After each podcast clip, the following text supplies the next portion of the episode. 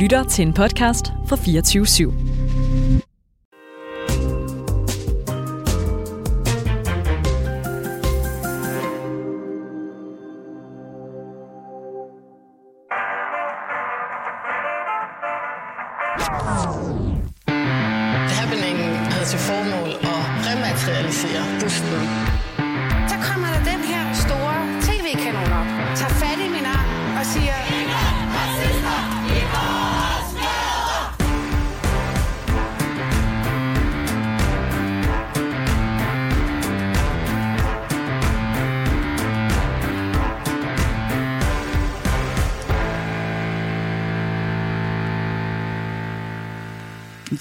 Velkommen til Baby og Boomer, og velkommen til Danmarks eneste identitetspolitiske magasin.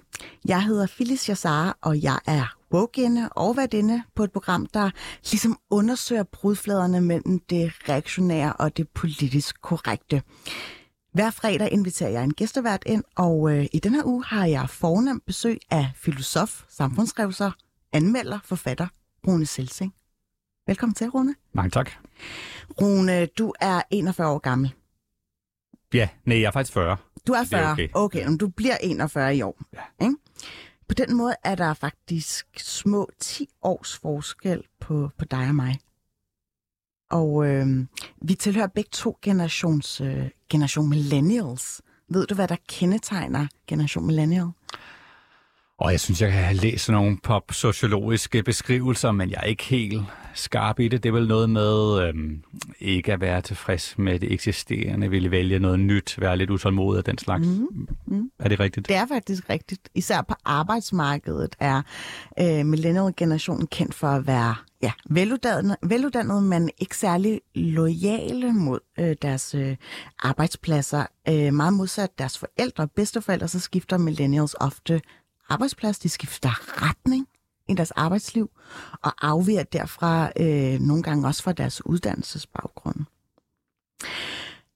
Rune, hvorfor tror du, jeg har inviteret dig med i dag i Baby og Boomer?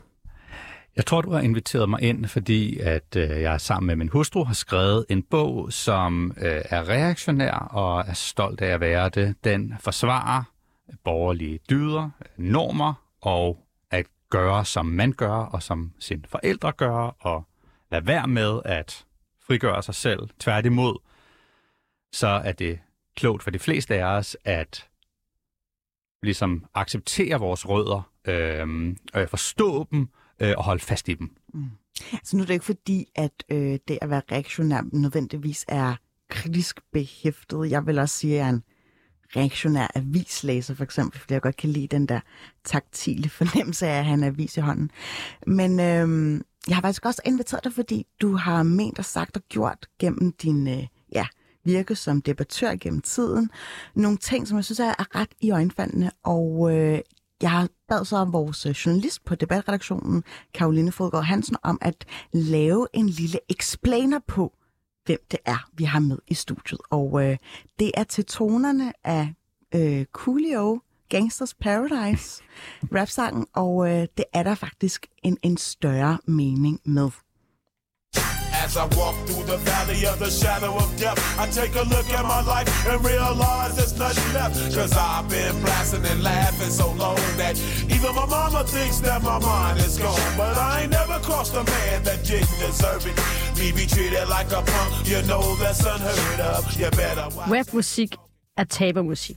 En musik, der mere end noget andet promoverer den absolute nedturskultur, der er med til at fastholde sorte på bunden af det amerikanske samfund.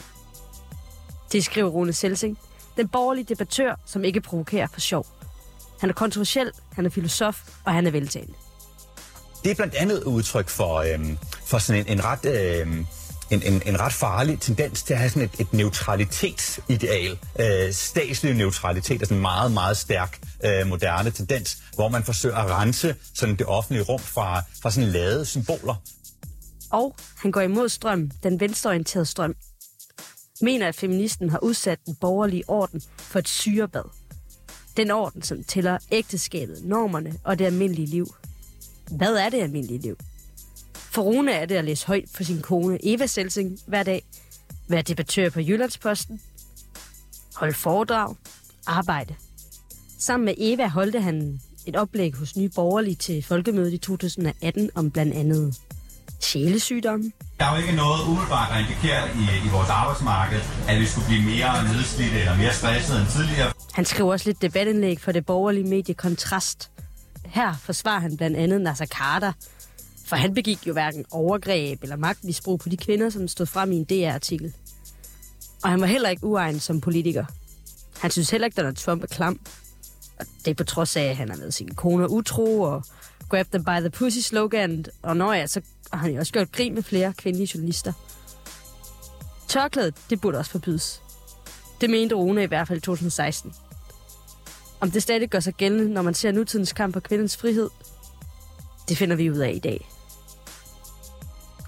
Det gør vi nemlig. Rune, er der noget i, i det her, øh, den er ode til dig, øh, som du gerne vil korrigere? Øh, I hvert fald præcisere, øh, i forhold til det her med Nasser Carter, handler pointen øh, først og fremmest om vores tilgang til politikere øh, som moralske væsener, fordi det Nasser Carter øh, havde brudt sig imod øh, helt tydeligt, det var øh, altså god opførsel. Selvfølgelig var det dybt kritisabelt, mm. det han havde gjort, øh, og fortjent alt muligt fordømmelse for os alle sammen. Spørgsmålet er, om kritisabel adfærd i privaten gør personer uegnede til politikere. Mm. Og der er en underlig dobbeltstandard, vi, vi anlægger. Og jeg kan jo huske bare som sjovt eksempel, altså kort efter, der var der en række toppolitikere, der var blevet bestukket øh, med fodboldbilletter. Altså noget, der jo egentlig er er småkorrupt, ikke? Øhm, altså i forbindelse med VM? Ja, i, øh... det, var lige, det var bare et eller andet eksempel på, på kritisabel adfærd, mm. som vi ser gennem fingrene med. Øh, så min pointe var, at i stedet for at have den her sådan, juridiske tilgang til politikere, øh, bør vi hellere... Øh, fordi selvfølgelig, hvis en politiker har begået et eller andet strafbart, så er der nogle bestemmelser, der gør, at det kan være svært, hvis de er i fængsel, ikke at sidde i Folketinget. Men det var slet ikke det, vi er ude i her. Ikke? Der er jo ikke i nærheden af, at han kommer i fængsel for noget af det her. Øh, så det er mere vores personlige moral. Og øh, i mine øjne, øh, der var den dom, altså den moralske dom, som det konservative Folkeparti fældede over Nasser Carter, den var udnyttet hård.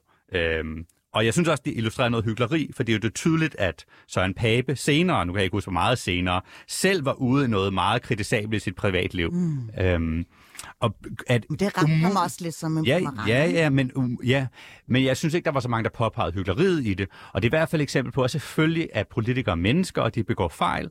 Og det er en, en trist tendens, en skandaliserende tendens til, at vi bedømmer politikere øh, efter, hvordan de lever deres privatliv, øh, frem for øh, den politik, som de fører eller står for, eller som de først og fremmest ikke står for. Fordi min pointe gennem mange år, det er, at de fleste politikere har stort set ikke noget politisk indhold. Det er hele af kommunikation og pjat og den slags. det er derfor, i, i den her tomhed, i mangel på indhold, så kan vi så gå op i deres personlige moralske habitus i stedet for. Mm. Så, så hele den her øh, faktisk tilbagevendende, det var en seriel grænseoverskridende adfærd, han havde, og de her overgreb, kan vi godt sige, at det har været, det kambulerer ikke med hans øh, politiske virke.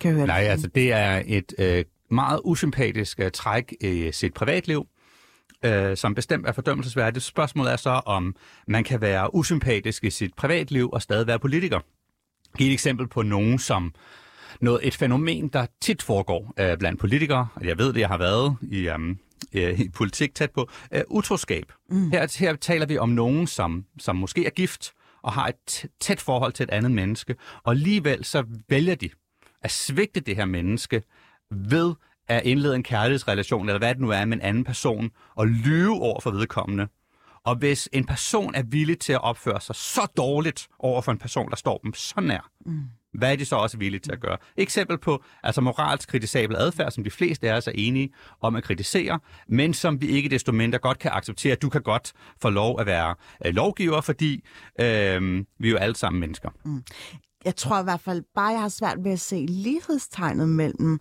altså Nasser Carter, som jo selvfølgelig også kom i den offentlige gabestok, men det kommer jo på baggrund af, der var de her kompromitterende øh, altså anmeldelser med en historie, som florerede navnligt på, at han havde været totalt grænseoverskridende over for nogle kvinder, ikke?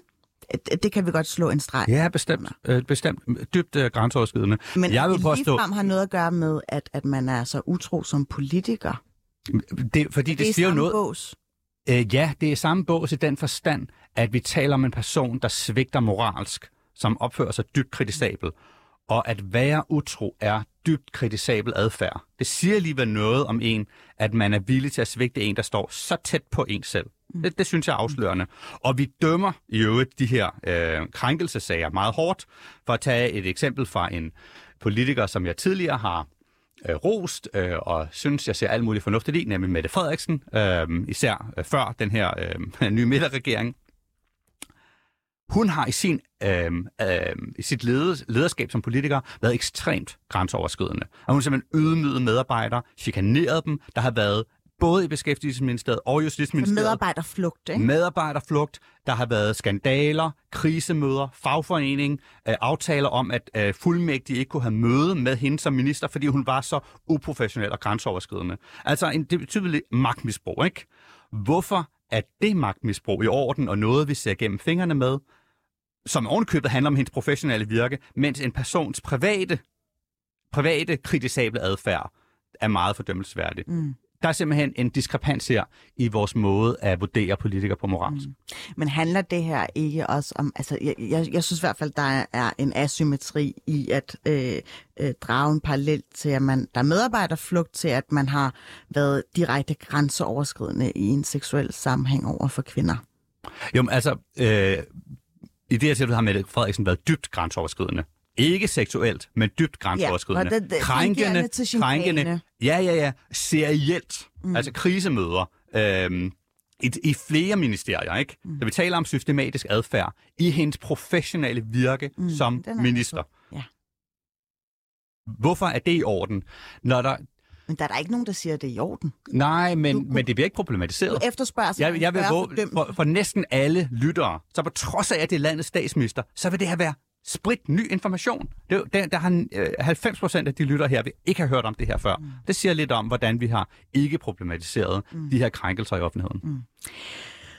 Rune, øh, nu kommer vi bare lige lidt ind på et øh, miniatyrsidespor. Vi kan sagtens øh, vende tilbage igen, men øh, du nævnte jo indledningsvis din, øh, din bog, som du har skrevet med din hustru, Den borgerlige orden, om angrebet på det almindelige menneske. Ser du dig selv som en, øh, som en garant for det almindelige liv? Jeg ved ikke, om jeg vil kalde mig garant, øhm, men øh, i mange henseender, så, øh, ja, så lever jeg også det liv, som øh, vi prædiker øh, i vores bog, nemlig det, det borgerlige liv.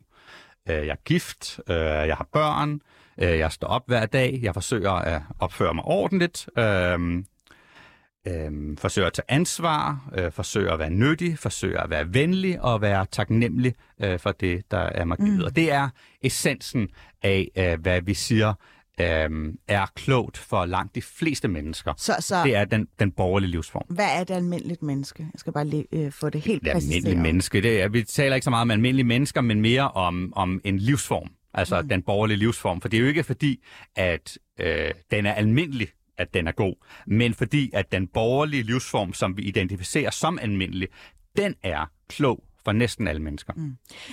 Øh, vil du betegne mig som almindelig? Jeg kender dig ikke øh, specielt godt, men Nu formentlig. jeg jo også på øh, arbejde men ja, det, det, og, og prøver virkelig at bestræbe mig på at være øh, et, al- altså et, et menneske, som opfører sig inden for altså, nogle rimelige rækker, hvor man ikke ligefrem øh, er altså, øh, en opførsel, som øh, nogen lige pludselig vil, vil pege på og sige, ej, det var godt nok øh, ude, uden for kategori osv. osv. Øh, men kan jeg også godt være med ind i den her borgerlige livsform, tror du? Det vil jeg bestemt mene. Det er ikke, vores pointe er ikke, at vi fremhæver et eller andet almindelighedsideal eller det almindelige menneske. Uh, faktisk gør vi, vi tager udgangspunkt i, at der har været et eksplicit angreb på det almindelige menneske. Vi nævner eksempelvis Ja. øh, Heidegger og det her begreb, det er en tysk filosof, mm. om das Mann. Så det værste, man kan være, det er at være almindelig. Hele identitetspolitikken, det er et andet eksempel, det er et angreb på almindelighed og på den borgerlige livsform. Så det, den gør, det er, at den siger, her er det almindelige borgerlige liv. Det skal du ikke. Det er forkert. Du skal bryde ud. Du skal være subversiv. Gøre noget andet. Så den borgerlige, det borgerlige almindelige liv, det bliver fremhævet som et skræmmebillede. Mm. Og det, det er øh, virkeligheden, så det er en modreaktion mod skræmmebilledet og mod angrebet på den Mm. borgerlige livsform, som vi, vi, øh, vi adresserer. Vi siger nemlig, at det borgerlige liv er øh, klogt, øh, både for samfundet, men først og fremmest skal for den forstå, enkelte. og hvem er det så, der beklikker det borgerlige liv? Er det de kulturradikale, det er venstrefløjen? Hvem er det egentlig, der har sendt den her strømpil af kritik rettet mod det helt almindelige borgerlige liv? Ja, altså i, i begyndelsen er det jo filosofer.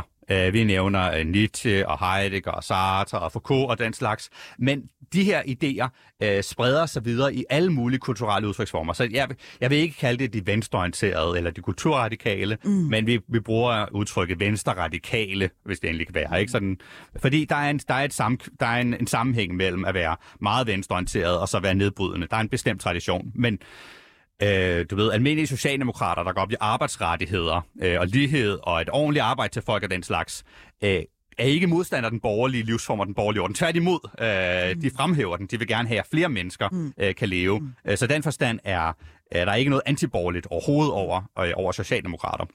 Så alle Men- de her filosofer, du, I, du nævner, I har med i et øh, meget langt kapitel i øvrigt i jeres øh, bog her, de bliver faktisk også øh, råd ind under øh, paraplyen hadets filosofi. Ja. Hvad er det, de fremturer med? De fremturer med had, eller? Ja, udgangspunktet er en, en tysk filosof, der hedder Nietzsche, som havde den borgerlige livsform. Han havde kristendommen. Mm. Og hans påstand, det var, eftersom Gud ikke findes, det tog en udgangspunkt, Ja. så alt, hvad vi tror på, alle, alle vores idéer om sandhed og rigtigt og forkert, det er løgn. Det, det findes ikke. Så med det udgangspunkt, så er de fleste mennesker, det er sådan et, sådan et dumt masse menneske, ikke? og han, han taler øhm, om fluer på markedspladsen. Det er hans billede på mennesker. Mm. Meget hadfuldt. Øhm, øh, det er sådan en form for undermennesker. Og de eneste, der ligesom er værd, det er sådan, sådan den aristokratiske, radikale elite, som kan gennemskue, at det hele er løgn, og der ikke er noget rigtigt og forkert. Og det er så overmennesket. Mm. Øh, dem, som er i stand til at se ud over alt det her borgerlige livsform og snask, og skabe sin egen retning. Og den idé, den her idé om overmennesket, den har vundet ind i vores kultur med alle mulige øh, mellemidéer. Men hvis hun tager ungdomsoprøret, det ungdomsoprøret er også et eksempel på nogen, der forsøgte at være overmennesker.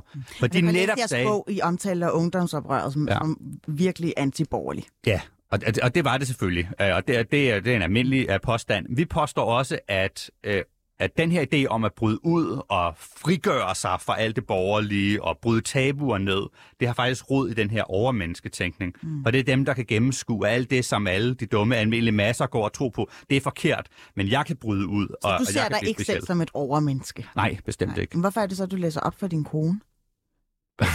Det er fordi, det er hyggeligt og romantisk. Øh, der er ikke noget uh, godt- hierarkisk. Altså, øh, med al respekt for øh, Eva, altså jeg tror, hun er mere belæst end dig. Øh, hvorfor er det, I har den ordning? Øh, fordi det er øhm, øh, rart at være sammen. Jeg tror, det er sådan en almindelig erkendelse, ikke? også i den borgerlige livsform. Det at, at bruge tid sammen med andre mennesker, især dem, man har nær. Øhm, øh, det, det er givetigt, øh, og det gør noget godt for ens karakter, og det er med til at hjælpe mod ensomhed og stress og frustration og den slags. Og en af de måder, man kan være sammen på, det er ved højt læsning. Mm. Øh, men der er alle mulige måder, man kan være sammen på. Øh, brætspil er også en, en klog måde at være sammen på. Øh, spise ved middagsbordet klokken 6 hver dag er en utrolig klog Og borgerlig ting, institution. du er til forhandling. Øh, altså den, den livsform, den praksis, den modus, hvorpå man samles i familiære relationer, de er ligesom i opbrud nu. Øh, der har i hvert fald været et syrebad af angreb øh, på den her livsform. Øh, og, og vi kender det i vores kultur ikke som ungdomsopgør. Og det er også det her, der hele den her boomer-tradition kommer ind. Boomerne refererer faktisk til ungdomsopgør. Det har så stor betydning rent øh, mytologisk i vores kultur, øh, at det har formet os. Og det angreb på ungdomsoprøret, det handlede om at angribe den borgerlige livsform og leve på en helt radikal ny måde, hvor at vi har det sjov i stedet for bollekollektiver og øh, glemmer ansvar, glemmer pligt, bare finder på ting, øh, grib, øh, grib dagen, øh, lev i nuet, øh, alt den slags. Og de idealer øh, er fremherskende i vores tid, men det er selvfølgelig ikke sådan, heldigvis, øh, ikke heldigvis, at det har medført sådan en egentlig ny måde, man rent faktisk kan leve på, der er acceptabelt i samfundet.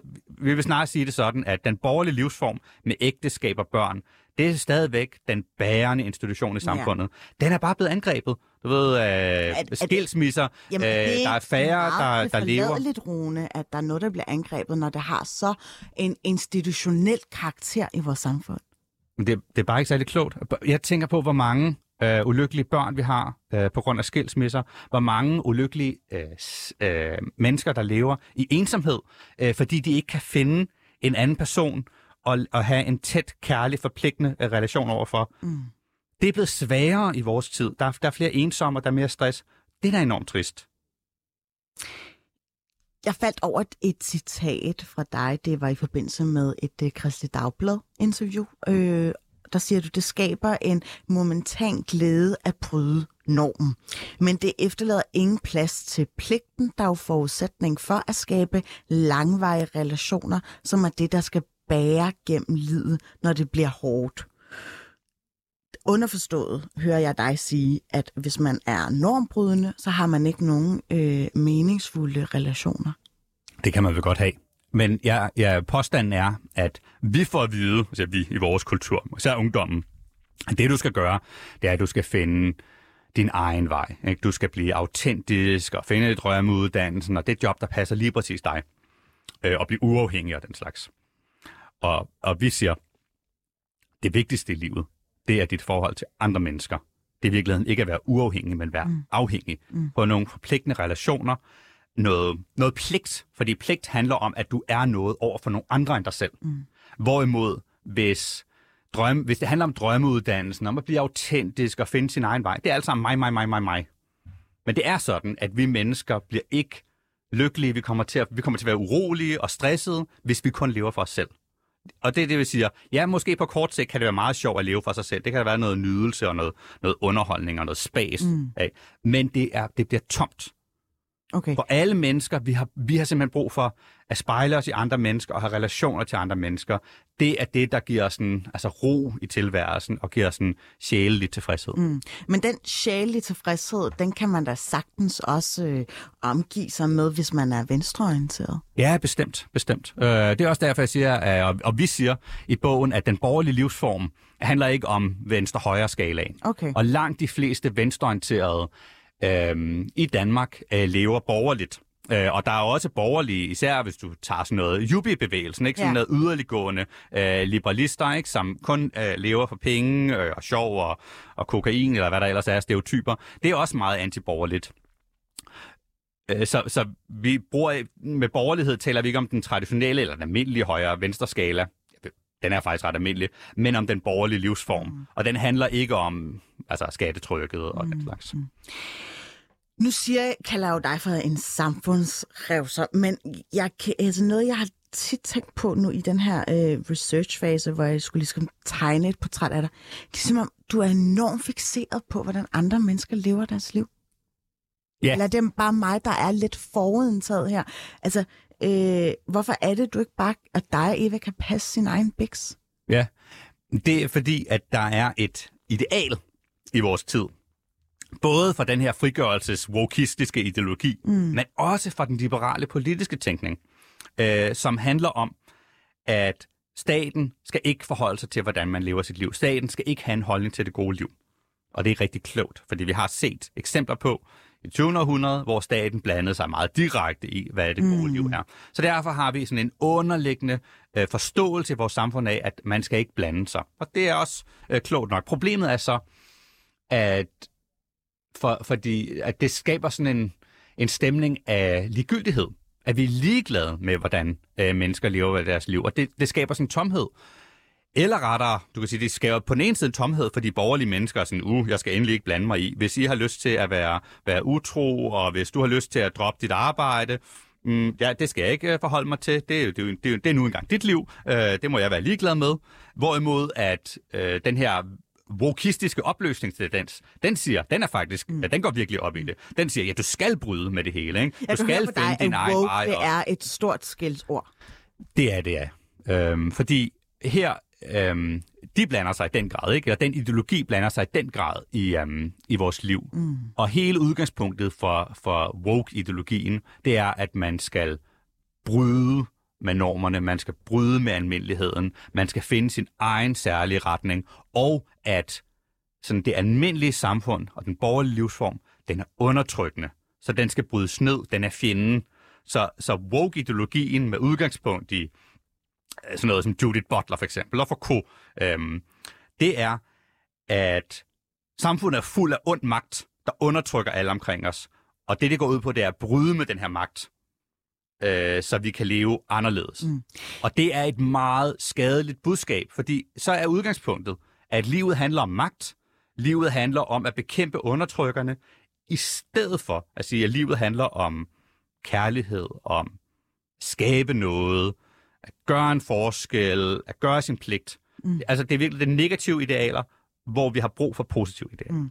Jeg tror, at din uh, definitionsramme af wokeismen er lidt anderledes, end hvordan jeg ligesom ser på begrebet. Jeg tror, at hvis man er identitetspolitisk vagt, som øh, jeg måske også øh, altså pådutter mig at have den rolle i den, i den her, øh, i den her øh, koncept, altså programudvikler øh, eller programmet i sig selv, det er jo, at man alle de grupper i samfundet, der måske har været lidt marginaliseret eller stået uden for masserne, at de lige pludselig gør opmærksom på, hey, vi findes også. Og som borgerlig eller liberal for den sags skyld, så går du vel også ind på altså, lige frihed, øh, frihedsrettigheder, at, at, at alle er lidt, altså, født lige for loven og skal behandles lige. Men så kan man så bare se, at der måske til tider har været en, en, en strukturel ting, måske især myndet på nogle minoritetsgrupper i landet, som måske har været underlagt noget, noget, noget racisme eller en undertrykkende façon. Og det er jo derfor, man gør krav på, at nu, okay, nu vil vi også gerne sidde til bords med de, de høje herrer, som bestemmer noget i det her land. Er det ikke fair nok?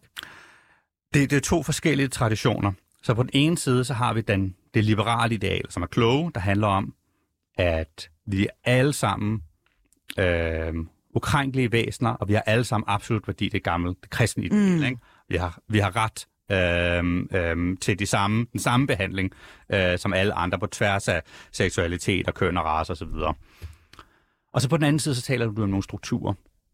De her strukturer, det er nemlig woke-ideologien. Det, de her strukturer, det er lige præcis uh, Foucault og Butler uh, som, uh, som eksempler. Eller Heidegger, uh, som, som jeg nævnte før. Han er sådan urfaderen til, til den her strukturalistiske mm. tænkning eller poststrukturalistiske, som det, som, som det egentlig er. Øh, er mere eller mindre øh, lidt flyttende med nazismen, har man fundet ud af. Ja, ja, ja, ja han, var, han var kendt nazist, men det gør det nu ikke. Øh, jeg, jeg synes, det gør det ikke nødvendigvis forkert. Øh, det er forkert af andre årsager. Men ja, det er selvfølgelig sjovt at påpege, det gør, gør vi tit, at, at woke-ideologiens fader var overbevist nazist, ikke? og var rektor. Der var ikke noget med, øh, altså placeret af nazisterne. Mm. Ikke? Det var ikke sådan og en der er mange, der er af, at vil sige, Heidegger var stamfader til wokeismen. Ja, øh, Øh, og og det, det er selvfølgelig sjovt at påpege, øh, men, men det er kun drill. Det, øh, det gør jo ikke wokismen forkert som sådan, blot fordi at den bygger på en, mm. en person, der havde nazistiske tilbøjeligheder.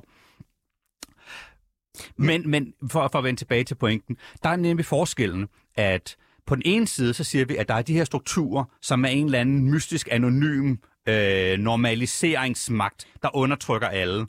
Og det er noget andet end den liberale tilgang, hvor vi siger, at alle mennesker er, er fri og har, har rettigheder og har værdi som, som individer.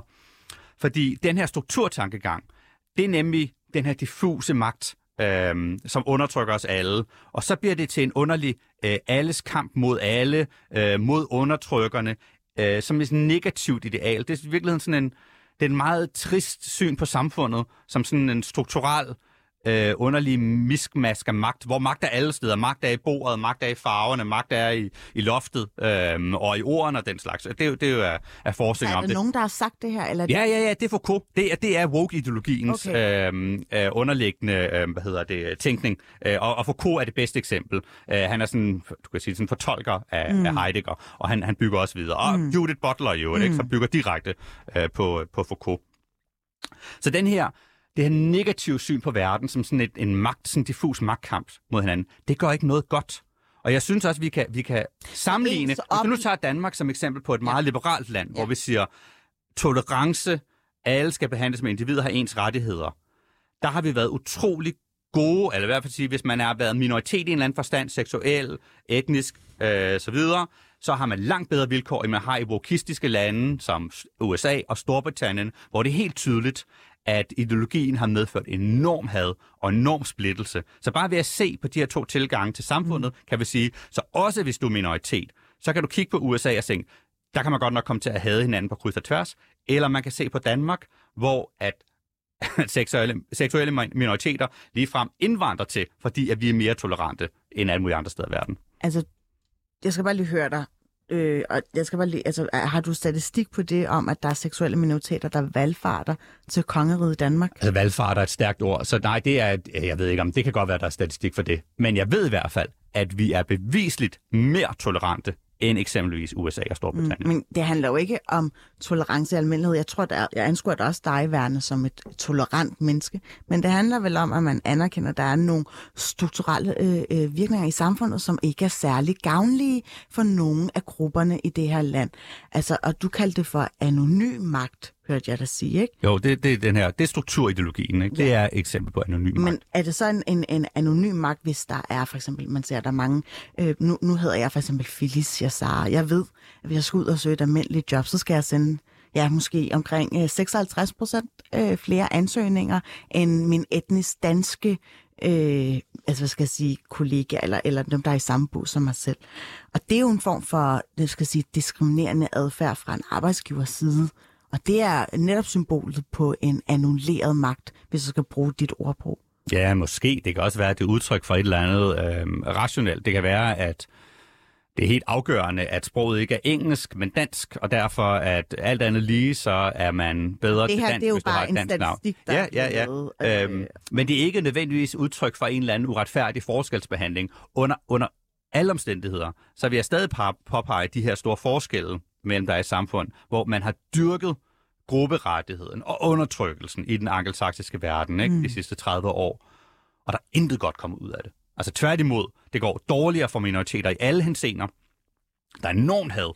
Hvorimod i Danmark, hvor vi har beholdt den klassisk liberale tilgang, hvor vi behandler individer som individer, og ikke altså simpelthen øh, ignorerer sådan noget som strukturer. Vi siger, det findes ikke. Der er lov, ikke? Mm. Øhm, og vi skal behandles ens. Den tilgang har simpelthen været klogere end wokismen.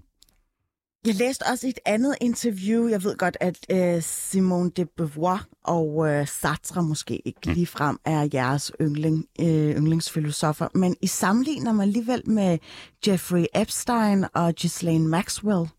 Ja, men det var, det var rent privat. Det har ikke noget med deres... Jo, det har måske også noget med deres tænkning at gøre. Men det var simpelthen fordi, at helt konkret, så var øh, Simone de Beauvoir med til at groome mindreårige seksuelt øh, for Sartre ala uh, Maxwell. Uh, hun har selv begået overgreb. Hun har fået frakendt retten til at undervise. Ikke? Hun var gymnasielærer. Hun fik frakendt retten til at undervise, fordi hun havde begået overgreb. Mm. Uh, jeg aner ikke, om skalaen var seriel. Jeg har ikke fulgt specielt meget med i den der sag med de der... Det lyder bare som en ret hæftig Men, det er, men de, de, de var forbrydere. Øhm, hvis, hvis, øhm, altså, det, det, det, vi taler om dybt kriminel krænkende adfærd, øh, som i dag vil gøre dem personer non grata. Mm. Og det er ikke fordi, at de tager fejl, fordi at de har opført sig øh, fuldstændig umoralsk i deres mm. øh, privatliv. Men det er for at sige, at deres tænkning, som var en modstand mod den borgerlige livsform, i øh, Beauvoirs tilfælde, modstand mod almindelige kvinder. Hendes, hendes bog var enormt hadfuld over for kvinder, det her det andet køn. Siger, der er faktisk en sammenhæng... Kvindelig kønsrollemønster var jo også noget anderledes dengang, da Beauvoir skrev, ikke? man behøver ikke skrive om det hadfuldt, øhm, som hun gjorde. virkelig, virkelig hadfuldt. Så den, den ideologi, som de to dyrkede, som var antiborgerlig og hadfuld over for det borgerlige livsform, den passer også med den måde, de selv levede på. Det er bare påstand. Det er for at understrege, hvor radikale og antiborgerlige deres budskaber egentlig var. Fordi de var også villige i deres private liv. De er jo sådan lidt nogle filosofiske stjerner, Rune. Det, mm. kan, altså, du har ja. selv en bachelorgrad i, i filosofi. Øh, hvorfor en tror du, en, også en kandidat, undskyld. Øh, det var lige en procedurfejl. Hvorfor tror du, at de har vundet så stor indpas, hvis de tager så gruelig fejl? Altså, ideologier handler jo ikke nødvendigvis om, hvorvidt de tager fejl eller ej. Men det kan jeg da det, høre dig ja. Ja, ja, ja, men det handler jo blandt andet om, at efter, det er en, det er en lang fortælling, ikke? men efter 2. verdenskrig, så var den her erkendelse bredt i Vesten, at der var et eller andet, der var galt, og vi skulle skabe noget nyt. Øh, så der var plads til altså radikale nye måder at tænke på. Og det er i høj grad derfor, at de her ideologier er blevet taget op og vundet indpas. Øh, fordi der var en erkendelse af, at der var et eller andet, den måde verden var organiseret på, der var forkert. Og her er nogen, der tilbyder noget radikalt nyt, mm. og de tilbyder også en, sådan en umiddelbar tilfredsstillelse. Fordi det er jo da relativt billigt at sige, det du skal gøre, det er, at du skal leve for dig selv. Du skal gøre det, som du har lyst til. Øh, du skal gøre det, der tilfredsstiller dig, og finde mm. din egen identitet og leve i nuet. Ret kortfristet tænkning. Det er selvfølgelig appellerende. Det er sådan en appel til, til det dogne. Okay. Øh, og, og lover, at der er en anden lykkelig, utopisk øh, livsform, øh, selvom det ikke passer i virkeligheden. Og det lærte øh, generationen fra 68, fordi det her med at leve i bollekollektiver øh, og med flydende alting, det var enormt ulykkeligt. Øh, og det er jeg også sikker på, at bliver konsekvensen af woke-ideologien, fordi det at Okay, hvordan leve... kan du se efterdønningerne af det? Det med at leve... Øhm, øhm, at det, det kan for eksempel, der er diverse fortællinger fra, fra den tid om, hvor ulykkeligt det var, for eksempel at leve som barn i et bollekollektiv. Mm. Og, og børn, der skriver med vrede om deres forældre, der kun gik op i dem selv øh, og den slags. Og jeg tror også, at vi vil kigge tilbage om 30 år på det her øh, woke-ideologi, øh, hvor folk forsøger at skabe nye identiteter, øhm, og, og eksperimentere med alle mulige, øh, så finder de ud af, hov, i virkeligheden skulle jeg forsøgt at holde fast i det, jeg havde. Jeg skulle forsøgt at blive forankret øhm, i mit køn, for eksempel. Ikke? Det Okay. vi skal tale om her om lidt. Faktisk ville det være rigtig klogt for mig, hvis jeg blev forankret i mit køn, fordi livet er svært nok i forvejen. Der er så mange ting at være forvirret over, så det gælder om at holde fast i det, der er at holde fast på. Men det er jo også et Øh, meget det giver- pessimistisk syn. Men, men Rune, jeg kan mærke, at vi skal væbne os med tålmodighed og måske invitere dig ind i studiet om 30 år, så kan vi få fremlagt din, øh, din samfundsdiagnose endnu en gang. Nu skal vi nemlig til ugens gæst.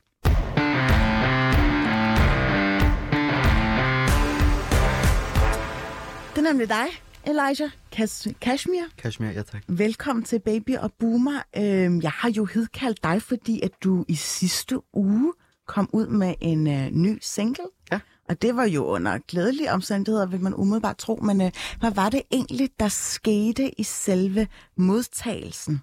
Altså modtagelsen øh, sådan personligt øh, med mine venner og mit netværk har jo været super skønt. Øhm, og så forsøgte jeg at uploade en øh, promovideo til TikTok. Og øhm, det havde altså lidt en anderledes reaktion, øh, end jeg lige havde forventet. Mm. Øhm, jeg, havde, jeg går jo rundt i min egen lille boble og mit eget lille ekokammer på Instagram, øhm, og jeg mærker ikke rigtigt, hvad der egentlig er derude. Øhm, og de reaktioner, der var på TikTok, var ret voldsomme, øhm, nedladende. Nogle af dem var ret, ret, ret sjove, men stadig, det var med, med hensigten om at, om at gøre, gøre du ved. Mm. Og, Og var det gøre mig. nedladende omkring din musik, altså din øh, altså udgivelse, eller var det nedladende omkring dig som person? Begge dele. Øh, og dem, der fyldte rigtig meget, eller fyldte meget for mig, det var dem, hvor jeg var personligt angrebet for min musik. Øhm, og det kunne jeg godt mærke. Der vidste jeg ikke rigtig, hvordan jeg skulle håndtere det, så jeg, jeg skrev til en veninde og var sådan, hvad gør jeg? Øhm, og så småt så begyndte jeg bare at anmelde dem, øhm, altså til TikTok. Øhm, og der gik ikke særlig længe, og så var nærmest alle de kommentarer, jeg havde anmeldt, de var væk. Nå, okay. Så det var jo faktisk en, en ret øh, heldig udgang på Ja, det var meget heldigt, misæren her. Øh, hvad tænker du, når du får de der ting, øh, altså de der kommentarer smidt i ansigtet? Jeg giver ikke en fuck. Men, Du er ligeglad? Jeg er ligeglad. I bund og grund er jeg ligeglad, men jeg kan jo stadig godt mærke, at jeg sådan... Øh, ikke, jeg, jeg gider jo ikke at se på det, eller sådan, mm. men det må jeg jo ligesom tage med mig, øhm, og, og, og sige, at det, det må være en del af de vilkår, så at sige. Øhm, men jeg gør det her, fordi jeg godt kan lide det, og det, det er nice, og der er andre, der kan se sig selv i det, mm. og det er det, der betyder noget for mig, så det skal jeg fortsætte med, og det gør jeg også. Mm. Og tænker du, at hvis man, den der gamle parole med, at øh, hvis man stiller røven i klaskehøjde, så skal man ligesom forvente at få nogle klask? Altså når man sætter sig ud Ja. out there, så er det jo ikke fordi, Ja. at øh, alle ikke må have en mening om dig. Nej, hun, nej jeg, jeg, så, jeg har det så fint med, at alle har en mening om mig. Altså, det har jeg jo ikke noget mod. Altså, det er jeg jo ligeglad med. Øhm, men altså, at, at personligt angribe mig, mit, mit, mit, mig som person, det, det kan jeg godt mærke er grænseoverskridende, men du må endelig gerne have en holdning til alt muligt. Det er jeg ligeglad med. Mm, mm. Har du oplevet øh, sådan, øh, nogle chikanerende beskeder, eller altså tidligere, altså uden at, at, at mm-hmm. da du kom med din udgivelse? Ja, jeg tror, at de, de beskeder, der har været sådan lidt øh, bemærkelsesværdige, det er nok dem, hvor jeg godt kan se, de bliver ved med at sådan at, at tjekke mine ting ud, og de bliver ved med at skrive, og de bliver ved med at, sådan, at følge med, selvom de ikke følger mig, eller sådan, du ved, dem, der virkelig går above and beyond til virkelig bare blive ved med at følge med. Det, dem synes jeg er lidt creepy, men udover det, så er, det ikke, så er der ikke så meget, igen, meget på sociale medier, at ekokammer alligevel, så man når ikke så langt ud, som man egentlig tror. Men du konfronterer ikke nogen af de her mennesker, du skriver ikke til dem, hvorfor? Nogle af, nogle af dem gør jeg, mm. og der er jeg meget sådan, tæller til 10, og så skriver jeg en besked. Øh, find på noget bedre, der gavner dig selv og dem omkring dig. Øh, du ved. Men other than that, I think I'm good. Jeg gider ikke at, sådan, at bruge min tid på noget, der vidderligt. Jeg, altså sådan, jeg kan ikke engang kommunikere med den person. Mm. Vi er så langt væk fra hinanden lige nu, at det vil ikke engang give mening. Mm. Rune Selsing, har du også oplevet samtidig, når man er offentlig debattør, at alle jo kan have en mening om dig, og lige pludselig skyder dig i skoene med nogle, ja, hvad skal jeg sige, superlativer, som ikke er særlig charmerende? Øh, ja, naturligvis. Øhm, det, er, det følger selvfølgelig med, og, øhm, og jeg har da også gennemgået forskellige faser i, i forhold til det. Almindeligvis modtager jeg stort set kun positive kommentarer, men der er undtagelser. Det kommer også an på, hvor det står henne. Ikke? Hvis der er et eller andet i politikken, ikke, så er der lige pludselig meget negativ kommentar. Ikke? Men som regel, så er det, i, bliver det mest delt i kredse, hvor at folk er mest enige med mig. Øh, men jeg har for eksempel modtaget utrolig mængder had øh, over når jeg har skrevet pænt om Mette Frederiksen øh, som eksempel, eller sagt, at hun ikke var skyldig, og ikke, mm. ikke en stor lovbryder den slags. Mm. Meget store mængder had. Mm. Øh, også hvis jeg har skrevet noget om Israel-Palæstina-konflikten, så har jeg også fået et par dødstrusler og den slags.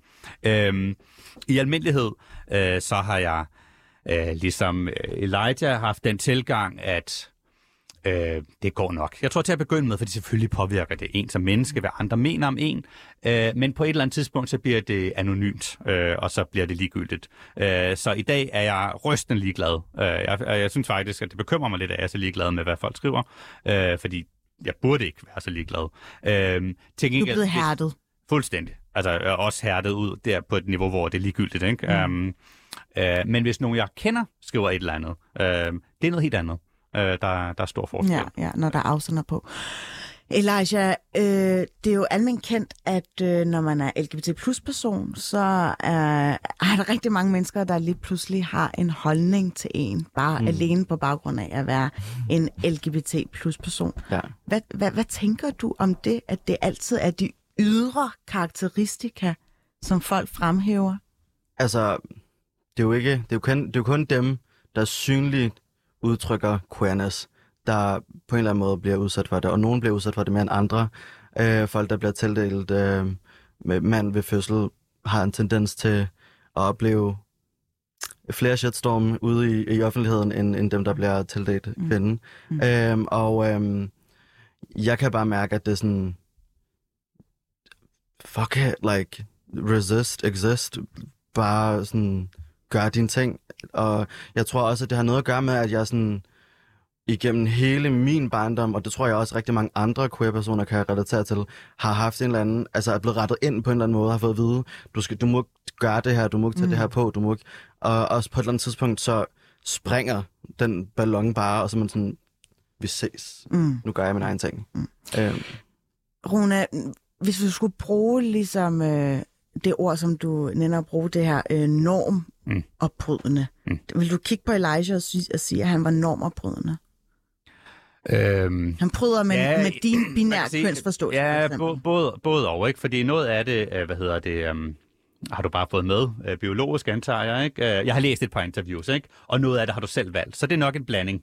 Um, um, og altså eksempelvis, du fremhæver det positive i at bryde normer, ikke? Jeg har set, der er nogen. Øhm, og jeg vil i hvert fald sige, at det fremhæver øh, det, som vi vil påstå i bogen, at det er et voldsomt svært levevilkår. Ikke? Jeg, jeg læste din historie. Ikke? Det virker som om, at du har fået brudt med samtlige rødder i dit liv. Ikke? Øh, kulturelt, fordi du øh, kommer fra en anden kultur, ikke? end den mm. kultur, du vokser op i. Det er allerede et svært udgangspunkt. Øh, så dit køn øh, din seksualitet, øh, din familie. Så det er samtlige rødder, ikke? Mm. der på en eller anden måde er skåret over. Og det gør det helt utroligt svært øh, at leve. Øhm, og jeg vil bare sige, at jeg tror ikke, at det kloge for dig er at så tage altså, de, altså forsøge at blive endnu mere rådløs. Jeg vil tværtimod sige, okay, så, så find nogle rødder. Dit udgangspunkt er sådan, ikke? Af, af, af flere forskellige grunde, at du er rådløs. Så Er vil du jeg sige- rådløs, eller så vil, må, må jeg bare sige, så, så vil jeg sige, prøv at finde nogle rødder, øh, hvor det så end er, ikke? Og jeg vil sige, det, altså, øh, så hvis jeg var dig, jeg ved godt, det er underligt, men jeg, det er også boomeragtigt, ikke? Det er gammel, man sagt det, så det må jeg tillade mig er her er at sige, find, øh, find en sjæleven, find en, som Ja. øh, du elsker, mm. kan blive gammel med, find et smukt gammelt hus i provinsen, øh, et fast arbejde. Jeg tror, at... Øh, at det vil gøre noget godt for dig. Øh, Jeg tror, du vil blive øh, et, et gladere og mere tilfreds mm. menneske på lang sigt, fordi det er et utroligt hårdt øh, øh, udgangspunkt. Øh. Jeg hører dig.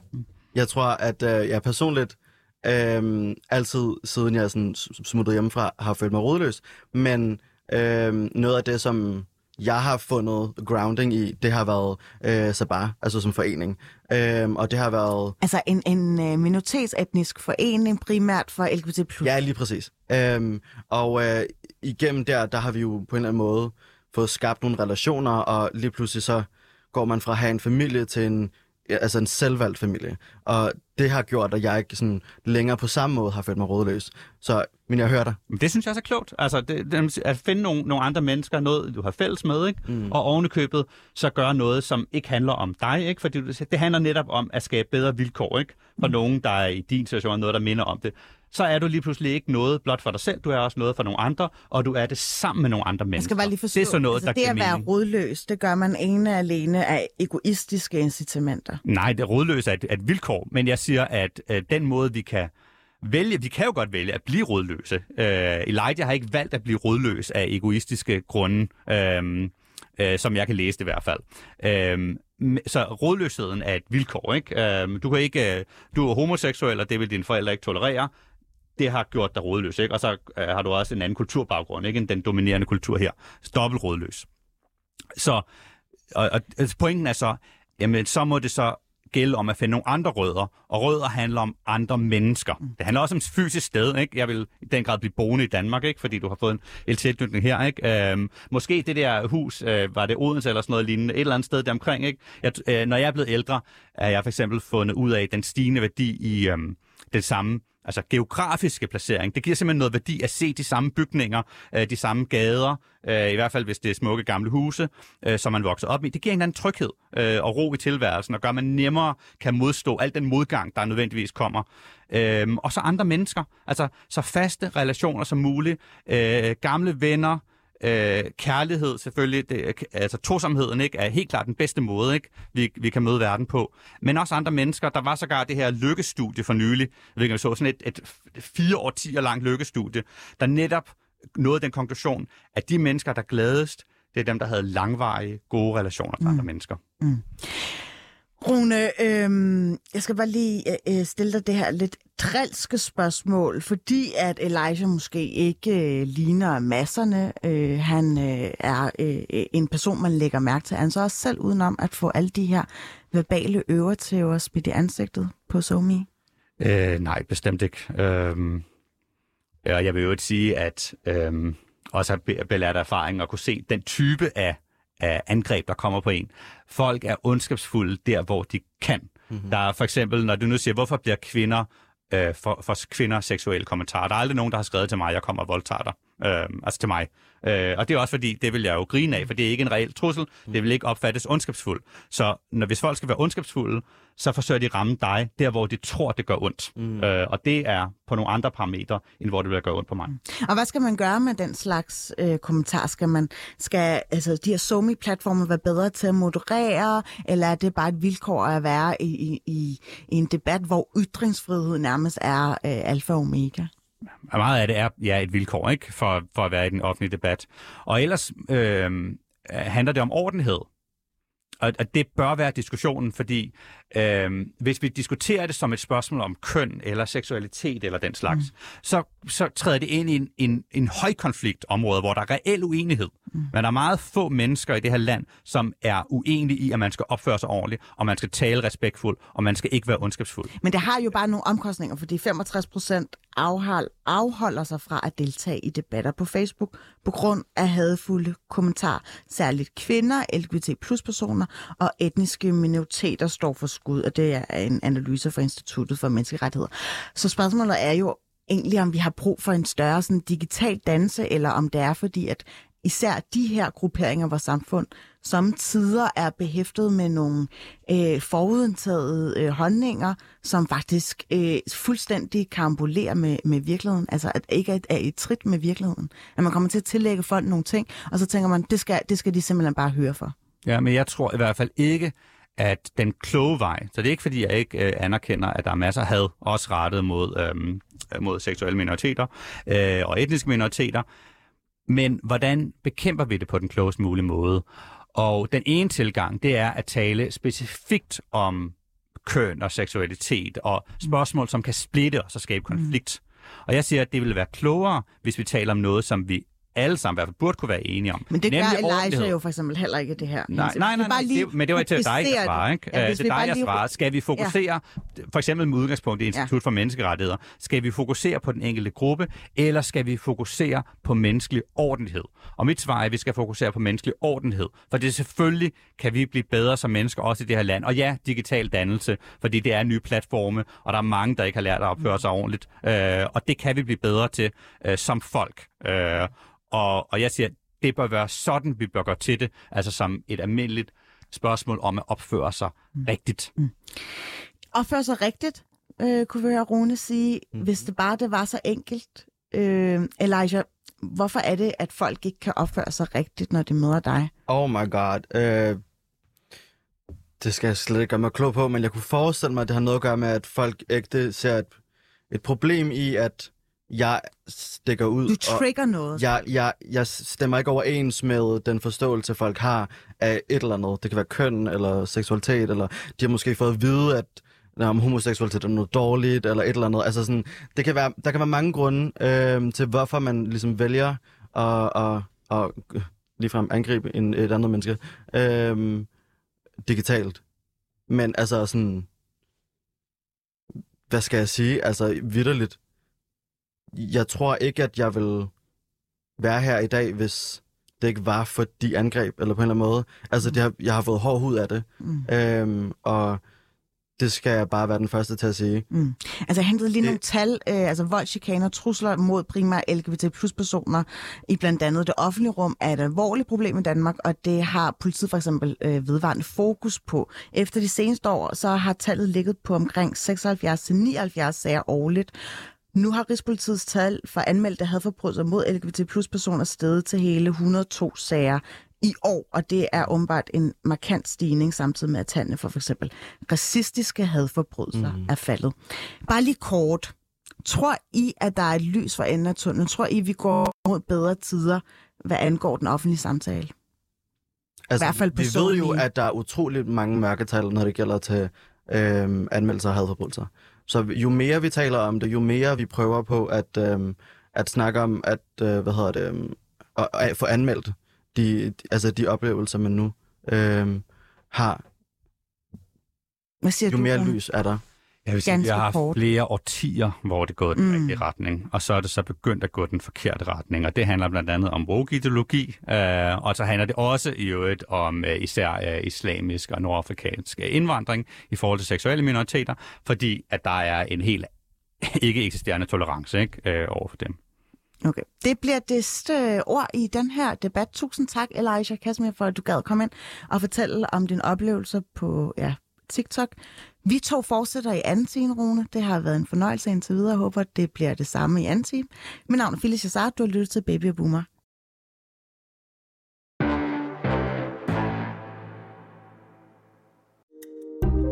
Kære lytter, du har lyttet til et program fra 24 /7. Du kan finde meget mere modig, nysgerrig og magtkritisk taleradio på 24 7 appen Hent den i App Store og Google Play.